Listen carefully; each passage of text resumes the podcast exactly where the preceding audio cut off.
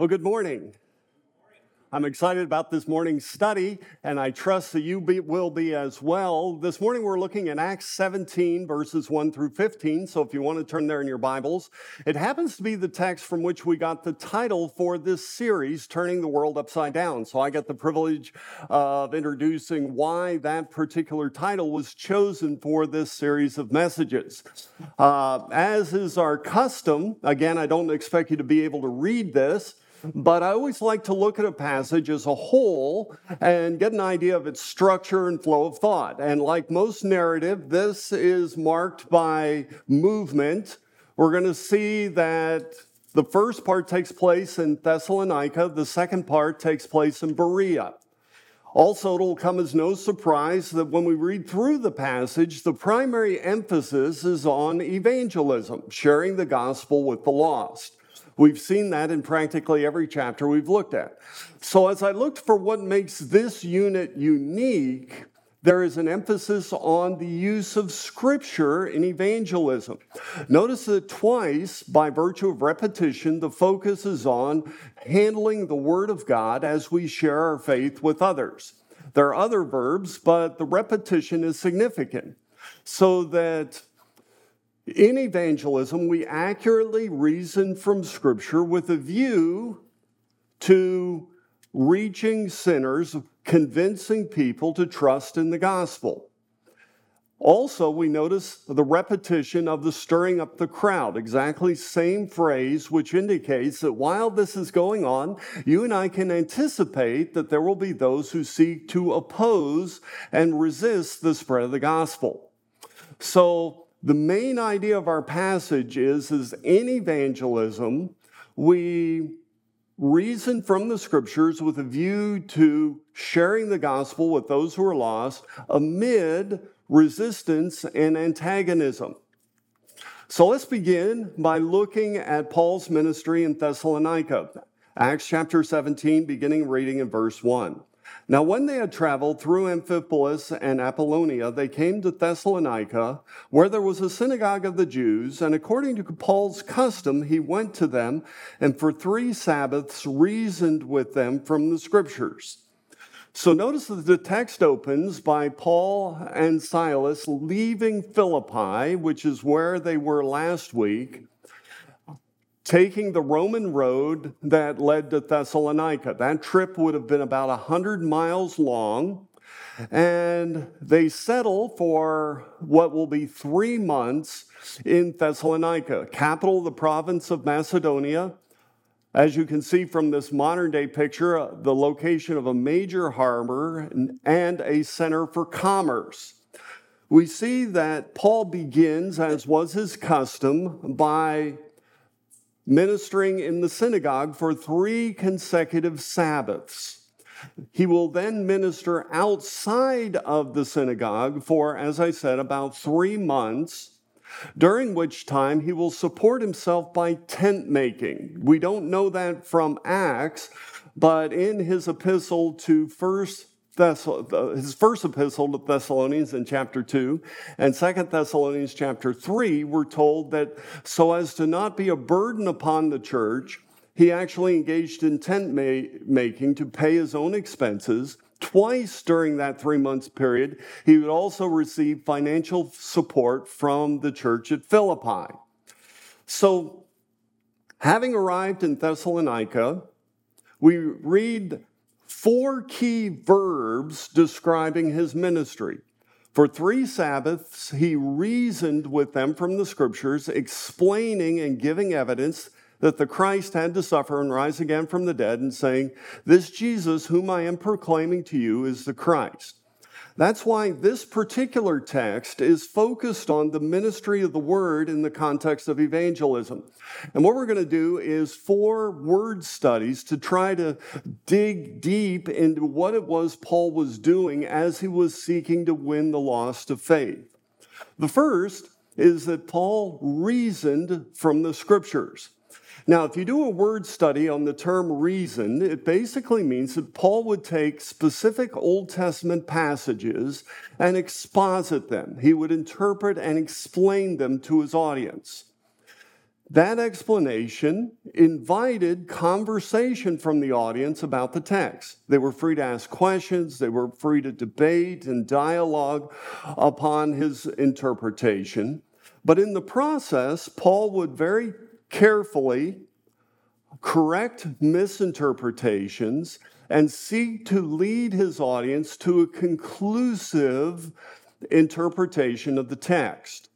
The key here is getting a hold of the fact that each passage of Scripture only has one authoritative interpretation, many applications, but only one interpretation.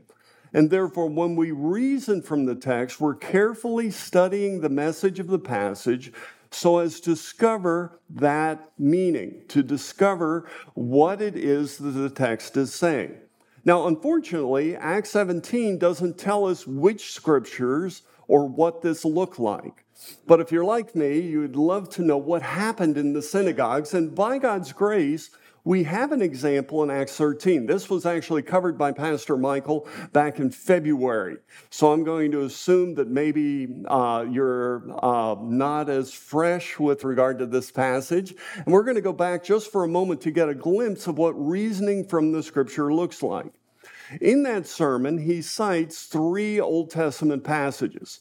So these must have been among his arsenal of texts that he would have explained to the Thessalonians.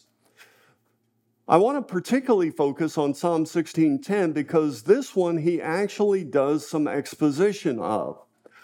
Notice we read, as for the fact that God raised Jesus up from the dead, no longer to return to decay, he was spoken in this way You will not allow your Holy One to undergo decay. For David, after he had served the purpose of God in his own generation, fell asleep and was laid among his fathers and underwent decay. But he whom God raised did not undergo decay. Therefore, let it be known to you, brethren, that through him forgiveness of sins is proclaimed to you. Now, if we'd been sitting in the synagogue listening to Paul, I assume that we would have heard an exposition something like this. Notice it begins by taking an Old Testament passage. In this case, he's expositing Psalm 16:10. Psalm 16 was written by David. And yet, Paul is emphasizing that while David wrote this psalm, this was not written about David. But David was enabled to write a prophecy with regard to the future uh, and with regard to the Messiah. Notice he reasons that David died and uh, was buried, and his body is seen decay. Interestingly enough, Peter will use the same passage and make the same point in Acts 2, verse 37. He then says that he whom God raised did not undergo decay. Now, I had a second agenda for using this is that as we anticipate Easter, notice that what Paul is in essence saying is that David was enabled to write a prophecy that was strictly messianic, a verse that had nothing to do about David, but rather about his greater son, the Messiah. And David was enabled a thousand years before the event to predict that the Messiah would not undergo decay, anticipating his bodily resurrection three days after his crucifixion. Notice he concludes by saying, Therefore, let it be known to you, brethren, that through him forgiveness of sins is proclaimed to you. That's the point. And we're going to see this in another verb here in a couple moments. One of the powerful evidences of the truth of the gospel is the fulfillment of prophecy. And therefore, what he's saying is we can proclaim the gospel because God anticipated that the Messiah would die in our place for our sins and rise again from the dead. So that notice that what Paul is basically saying is that when you use scripture in evangelism, there is one valid interpretation that needs to be explained in the process of sharing our faith. Now, that meaning, that interpretation may not be easy, it may not be automatic, and that's why you and I are called to be careful students of the Word. But when we discover that meaning, when we grasp what the text is teaching, that's what we communicate to the lost, our authority being the Word of God itself. I couldn't help but share this cartoon. Perhaps you can appreciate uh, this kind of Bible study. Perhaps you've been in one where everybody was invited to share what this verse means to them. Uh, I've been in on more than one of those. And if you listen carefully, you begin to discover that when left open to personal opinion, you can come up with mutually contradictory and exclusive interpretations. That's not how the Word of God should be handled. The Word of God needs to be clearly handled accurately and a teacher needs to help those gathered before him understand the one accurate interpretation of the text. So that evangelism not only shares that meaning, but it corrects error. That's inherent in the word reasoning too. When a Jehovah's Witness translates John 1 1, in the beginning was the Word, and the Word was with God, and the Word was a God, you throw your yellow flag and say, problem here, that's not the accurate interpretation of that text. And you roll up your sleeves and demonstrate on the basis of the context, the grammar, that, that, that should be translated that the word Jesus Christ is fully and completely God. Okay, any questions or comments on this first aspect of using the scripture in evangelism? Okay, notice the second verb is that Paul not only reasoned, but he explained. Not a whole lot of additional meaning uh, if you do a lexical study, but it does emphasize the fact that each passage should be clearly understood. The words of the text accurately communicate and convey their meaning. As I look around this room, I can't help but think that a number of you are involved in teaching the Word of God. Some of you are parents and grandparents who are teaching children and grandchildren. Some of you teach Sunday school at a variety of different levels. And the challenge here is to realize that as iron sharpens iron, we can never be too clear when explaining the scriptures. We can never be too careful to make sure that our audience is grasping accurately what it is we're saying.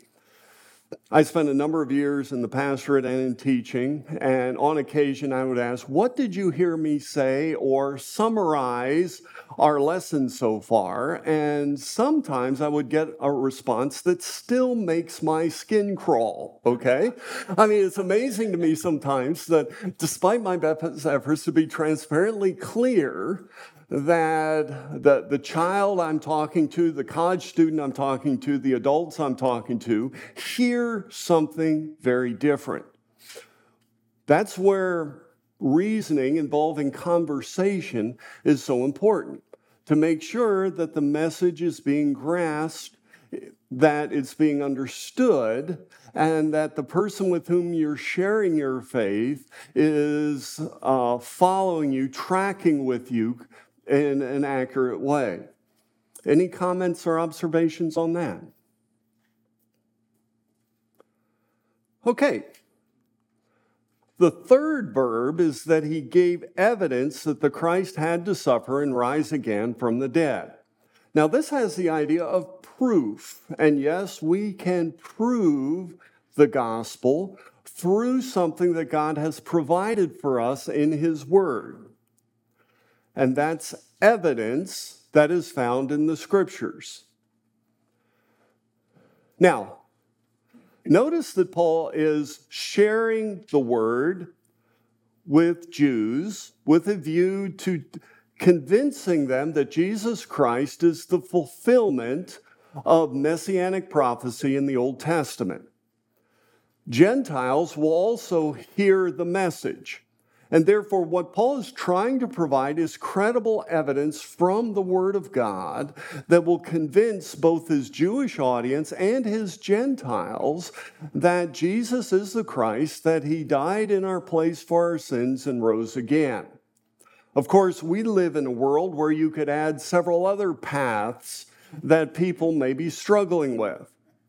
And in each case, we have a weapon that is powerful unto God in the scriptures. Isaiah 46, verses 9 and 10. God tells his people how they can know that he is the true and living God. Notice he says, For I am God and there is no other. I am God and there is no one like me. A to, uh, claim to exclusivity. There is one true and living God. How do you know that? Declaring the end from the beginning and from ancient times things which have not been done, saying, My purpose will be established and I will accomplish all my good pleasure. The true and living God can predict the future before it happens, so that prophecy is that element of Scripture where God tells us what's going to happen hundreds of years before the event with sufficient clarity that when it happens, we see a correspondence. Psalm 16:10 is an example of that. A thousand years before the resurrection, God anticipates the resurrection of Christ. And of course, uh, who can think of another messianic prophecy? Uh, let's stick with this week from Palm Sunday to Easter. Let's have some prophecies that were made and fulfilled during this week in the first coming of our Lord. Anybody think of one? Zechariah 9 9. What does it predict? Riding in a cult. There's number one. What's another one? Rebuild the temple in three days. Rebuild the temple in three days, referring to his body. What else? That one was actually given by our Lord by his own, uh, within his own lifetime. Excellent illustration. Any other ones? What's going to happen tomorrow when Christ is on the cross? Who can think of some things that happened on the cross that were anticipated in the Old Testament? Gambling over his clothes, Psalm 22. matter of fact, if you want an interesting study, read through Psalm 22 sometime between now and tomorrow and look at the number of parallels. His hands and feet will be pierced, written by David hundreds of years before crucifixion was even a form of capital punishment. It was the Medo Persians who devised crucifixion. That wouldn't come on the scene for four to 500 years after that prophecy was written. So, again, notice that if 48 prophecies were fulfilled by one person, the odds would be 10 to the 157th power.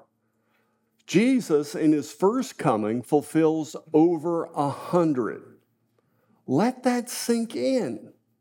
This is not random chance. This is not personal opinion. God has given us a wealth of evidence. As you read through the gospel narratives concerning the death of Christ, every time you see the Old Testament cited, the reason the divinely inspired author is doing that is to build confidence in the text so that the Old Testament predicted that the Messiah would die and rise again from the dead. Oops. Jesus died and rose again from the dead. Therefore, very simple syllogism. What's the conclusion? Jesus is the Messiah. That's the point. So, as you read the narrative of Scripture, as you study the Scriptures, the Old Testament can be used to help dismiss all other options and realize that the true and living God has clearly established the path of faith. That it's belief in Jesus Christ as the Messiah, God's Son, in his substitutionary death and bodily resurrection, that one is saved from their sins.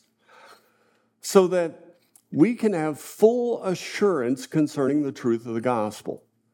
And if nothing else this morning, I hope as men who are encouraging each other in a world that is very pluralistic, that very much wants you to believe that religion is a matter of personal opinion, that you can choose a religion based on personal preferences, that there is objective truth, and the reality, the truthfulness of the gospel is, re- is well established by prophetic scripture so that Paul will write to the Thessalonians, this church, for our gospel did not come to you in word only, but also in power and in the Holy Spirit and with full conviction.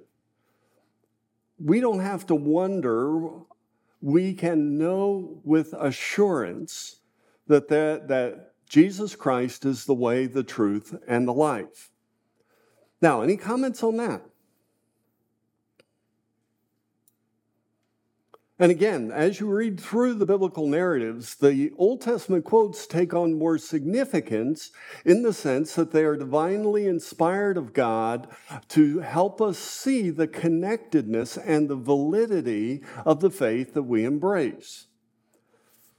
Okay, the fourth verb is the word proclaiming. This Jesus, whom I am proclaiming to you, is the Christ. Now, this is the sobering word in the mix because if you do a word study on proclaiming, it basically means we are messengers who convey a message given to us by God. And that's the awesome thing. I don't know if you've ever come to grips with this, whether you're teaching your own kids, teaching a Sunday school class, but this is God's word. And to teach it, to communicate it, means we need to get it right we need to be very careful that we are accurately conveying the truth of this message because that's what God has asked us to do. He's entrusted us with His Word as messengers who are communicating from Him. I mean, if time permitted, it would be fun to do whisper down the lane. You know how it works. You, you tell someone a message at one end, and by the time it gets to the other end, it's a totally different message. And unfortunately, there are people out there who call themselves Christians who are proclaiming a message that is very different than the one that is found in this book. That is shameful for anybody who names the name of Christ. We are people called upon to proclaim the excellencies of His grace. Secondly, it means that we represent the one who sent us. That should give us boldness and encouragement in evangelism. This isn't my opinion. This isn't my message. This is a message from God that I am sharing with other people. And therefore, it's not my reputation that's at stake. I've been called to share my faith, and the message that I'm sharing is sourced in God Himself. And as a result, we summon people to pay attention. This is important stuff. This is not just another news story among many opinions of what's happening in the world.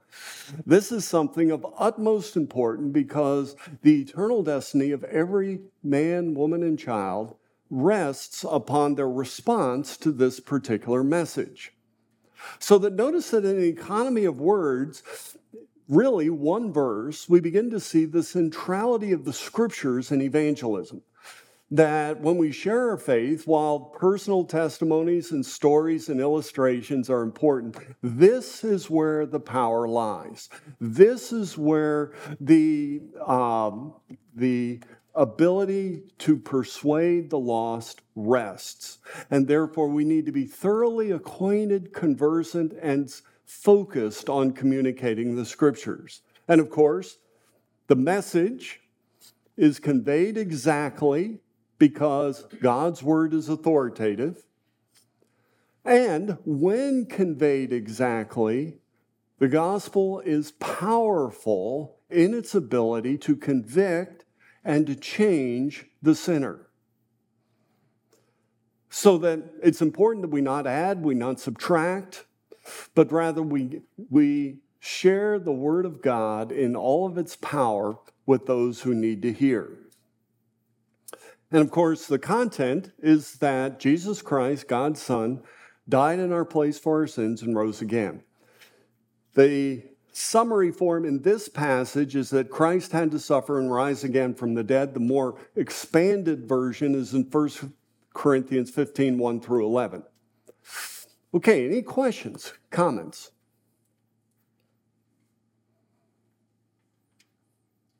And that's why, even if you're in the custom of using tracts, distributing tracts in your evangelistic approach, read through it and make sure that the scriptures are prominent and accurately handled. Uh, I was given that assignment once as a high schooler, and I went through the tract rack in our church and went to the pastor and said, You know, we could realistically throw out half of these. Uh, and I, I, it, it grieves me to say that. But there were some that didn't have any scripture. There were some that didn't use scripture correctly. If you're going to use a tract, pick a good one and stick with it, okay? Uh, find one that states the gospel clearly and accurately, and then use that means to share your faith. Now, notice that the aim is to win the loss, and that's indeed what happens. And some of them were persuaded and joined Paul and Silas, along with a large number of the God fearing Greeks and a number of the leading women.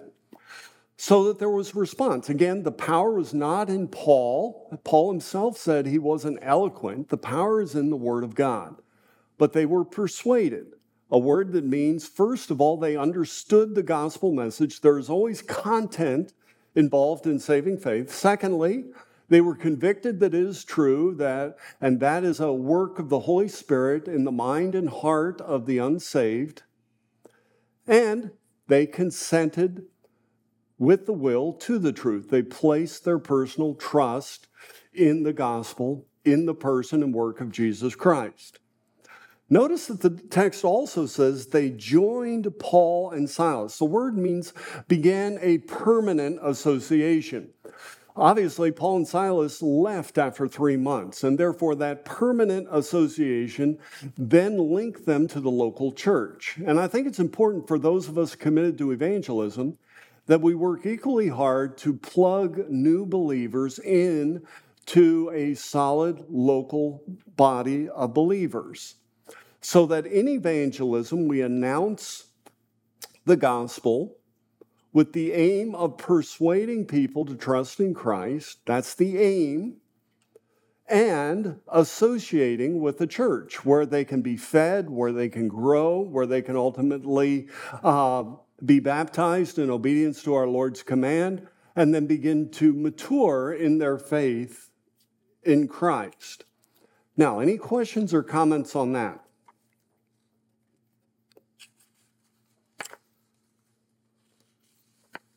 All right, sadly, not everybody is happy with the progress of the gospel. Notice in verse 5 but the Jews becoming jealous, so that there were some who were incensed at the response. They were envious and resentful, and that resentment evoked a sense of hostility. And so they incite a riot to try to put a halt to the spread of the gospel. Notice what the text says. Uh, and taking along some wicked men from the marketplace, formed a mob and set the city in an uproar. And attacking the house of Jason, they were seeking to bring them out to the people. When they did not find them, they began dragging Jason and some brethren before the city authorities. So basically, they stir a riot that goes to the house that is owned by a man named Jason, most likely a convert of Paul, someone who had trusted in the gospel. And unfortunately for them, they did not find Paul and Silas in the house at the time. So they seized Jason and some of the other believers and dragged them before the city authorities. Now, the Thessalonian, uh, the Thessalonica was governed by five politarchs or five uh, rulers. And so they would have brought them before those rulers. Notice again, and if, you, if you're around my teaching very long, you know I love word studies, but this was kind of a fun one. If you look at the phrase wicked men, notice how the different versions of the Bible translate it. Lewd fellows of a baser sort. Don't you love that translation? Anyway, worthless men from the rabble, bad characters, troublemakers, lowlife, bums.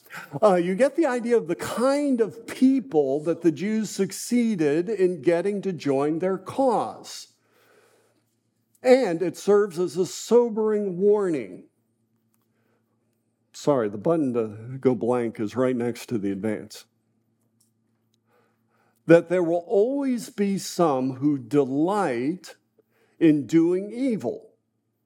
These bums, troublemakers, lowlife, seize the opportunity to riot. That was fun for them in the effort to suppress the truth and create trouble.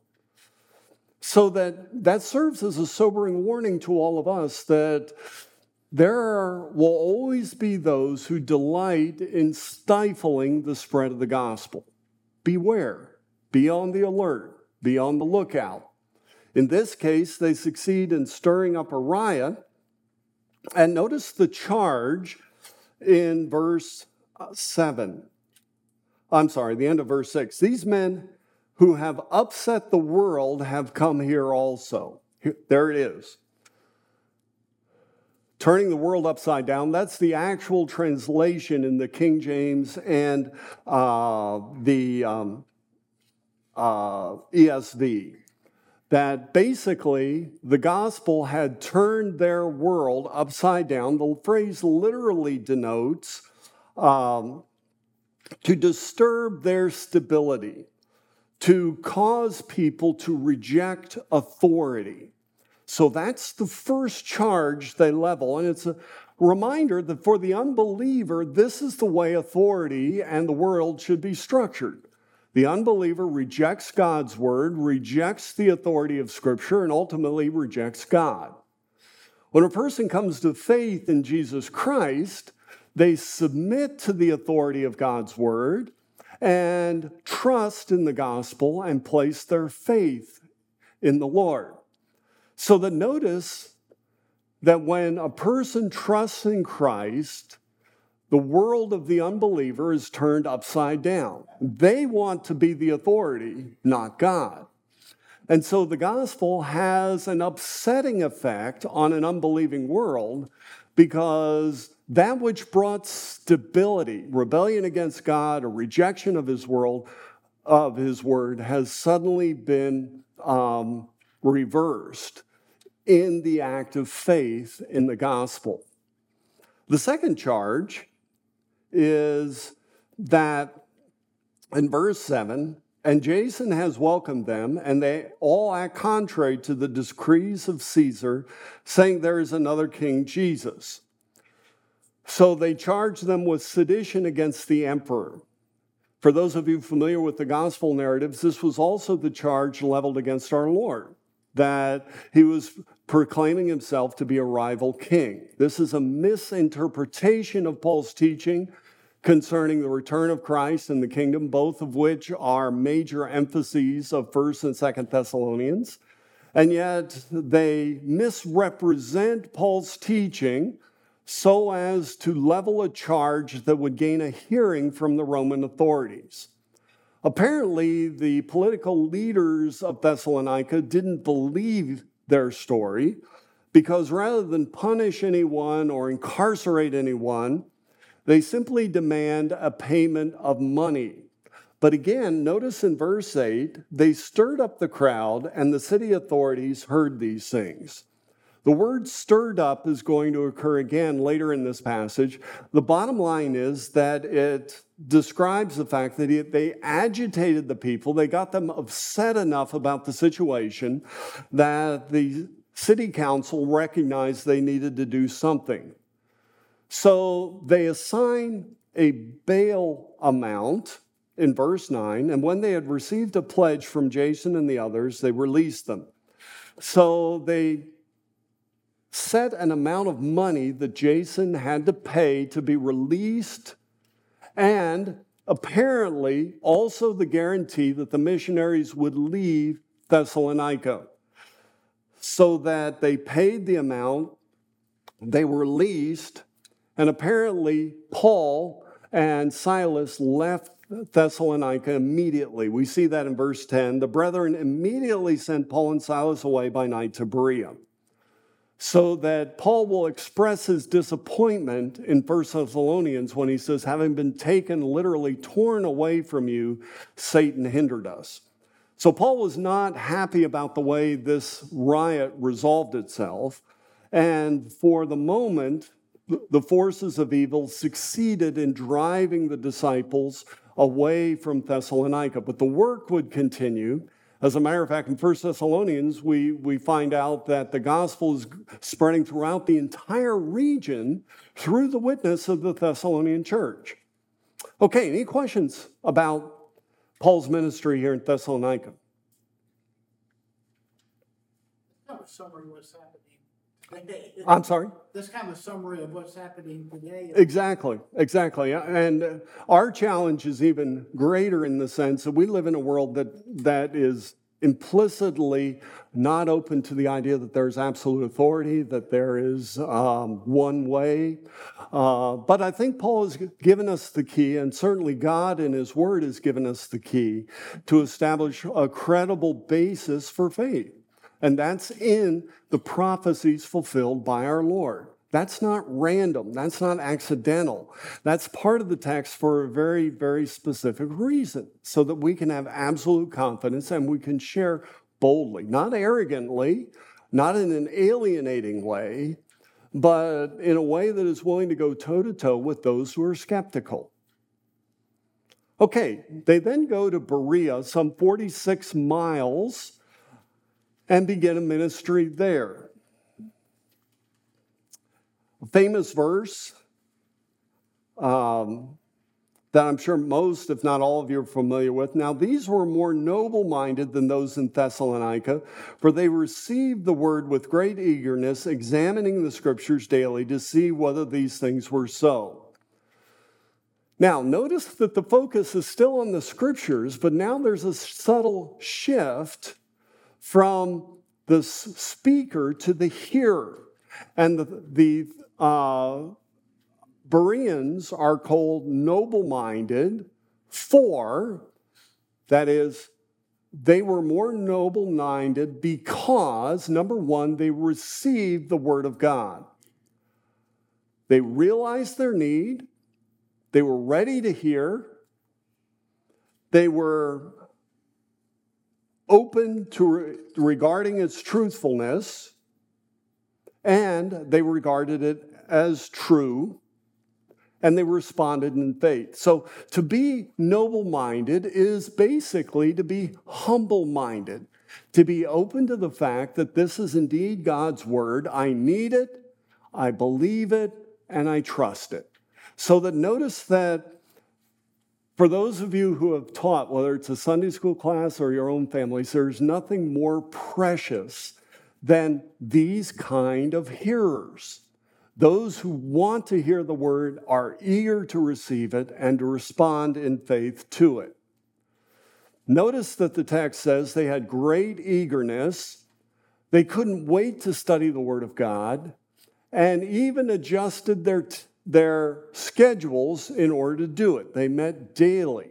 And again, I can't thank you guys enough for coming out early on a Thursday morning to do this.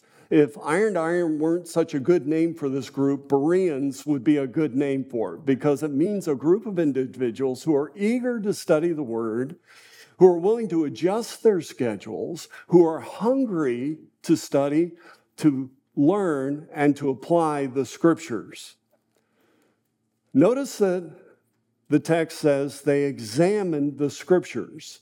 Again, a word study means that they formed convictions based on the Word of God on the basis of carefully studying the text and comparing Scripture with Scripture. So these weren't individuals who just swallowed what they were taught.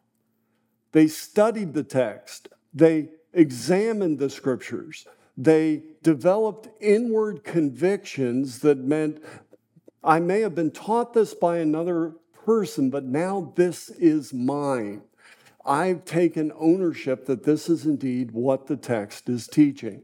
And that's my prayer, that's my goal for each and every one of us. So we move beyond a superficial acquaintance with the scriptures that simply absorbs what others tell us to a firsthand familiarity with the Word of God.